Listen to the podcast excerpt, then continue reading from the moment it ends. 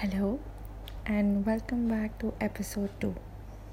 I am Dr. Zainab Ansari, a professor, writer, poetess, author, and co author of many anthologies. You can follow me on Instagram, White Purple Zenu. Hope you had a nice weekend. Well, the weather has gone a bit chilly here. How have you guys been? So, let's start with our poem reading.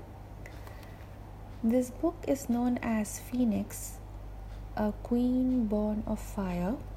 It's available on Amazon, and uh, I have been a co author for this we have many women writers who have contributed to this book, and um, I'm blessed to be one of them.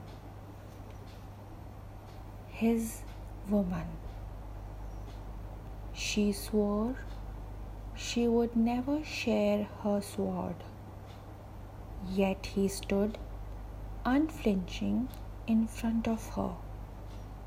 Savageness and dark emanating destructive fire, he laid down his sword in surrender to her and offered his soul to be joined with hers, declaring his love, commitment, and promise that no matter how dark and dangerous she would get, or how brutal the queen of his life would become he would be the bloom of light and tenderness for her.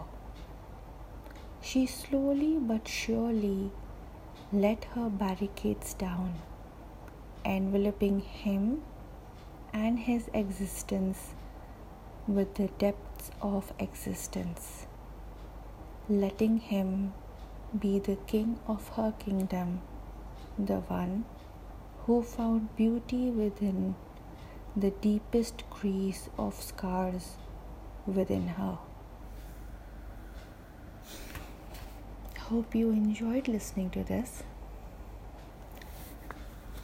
Take care and see you until next week.